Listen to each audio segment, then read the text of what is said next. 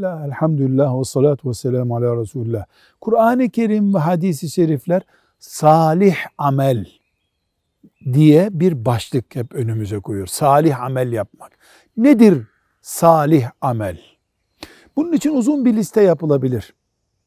Ama bu uzun liste yerine bir formül getirebiliriz. Mümin, Müslüman insanın Allah'ın sevabını umarak yaptığı bütün ibadetler, ahlaki işler, insani işler salih ameldir. Bu insani işlerde evlilik de var, ticaret de var, ziraat de var.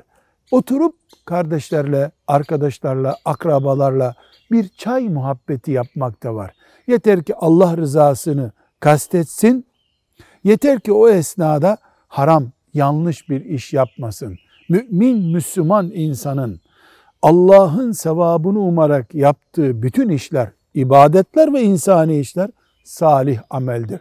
Ağaç dikmekten, bahçe sulamaktan, kediye yem vermeye varıncaya kadar bu hayata ait her iş, mümin, Müslüman insanın Allah'ı umarak yaptığı iş olduğu zaman.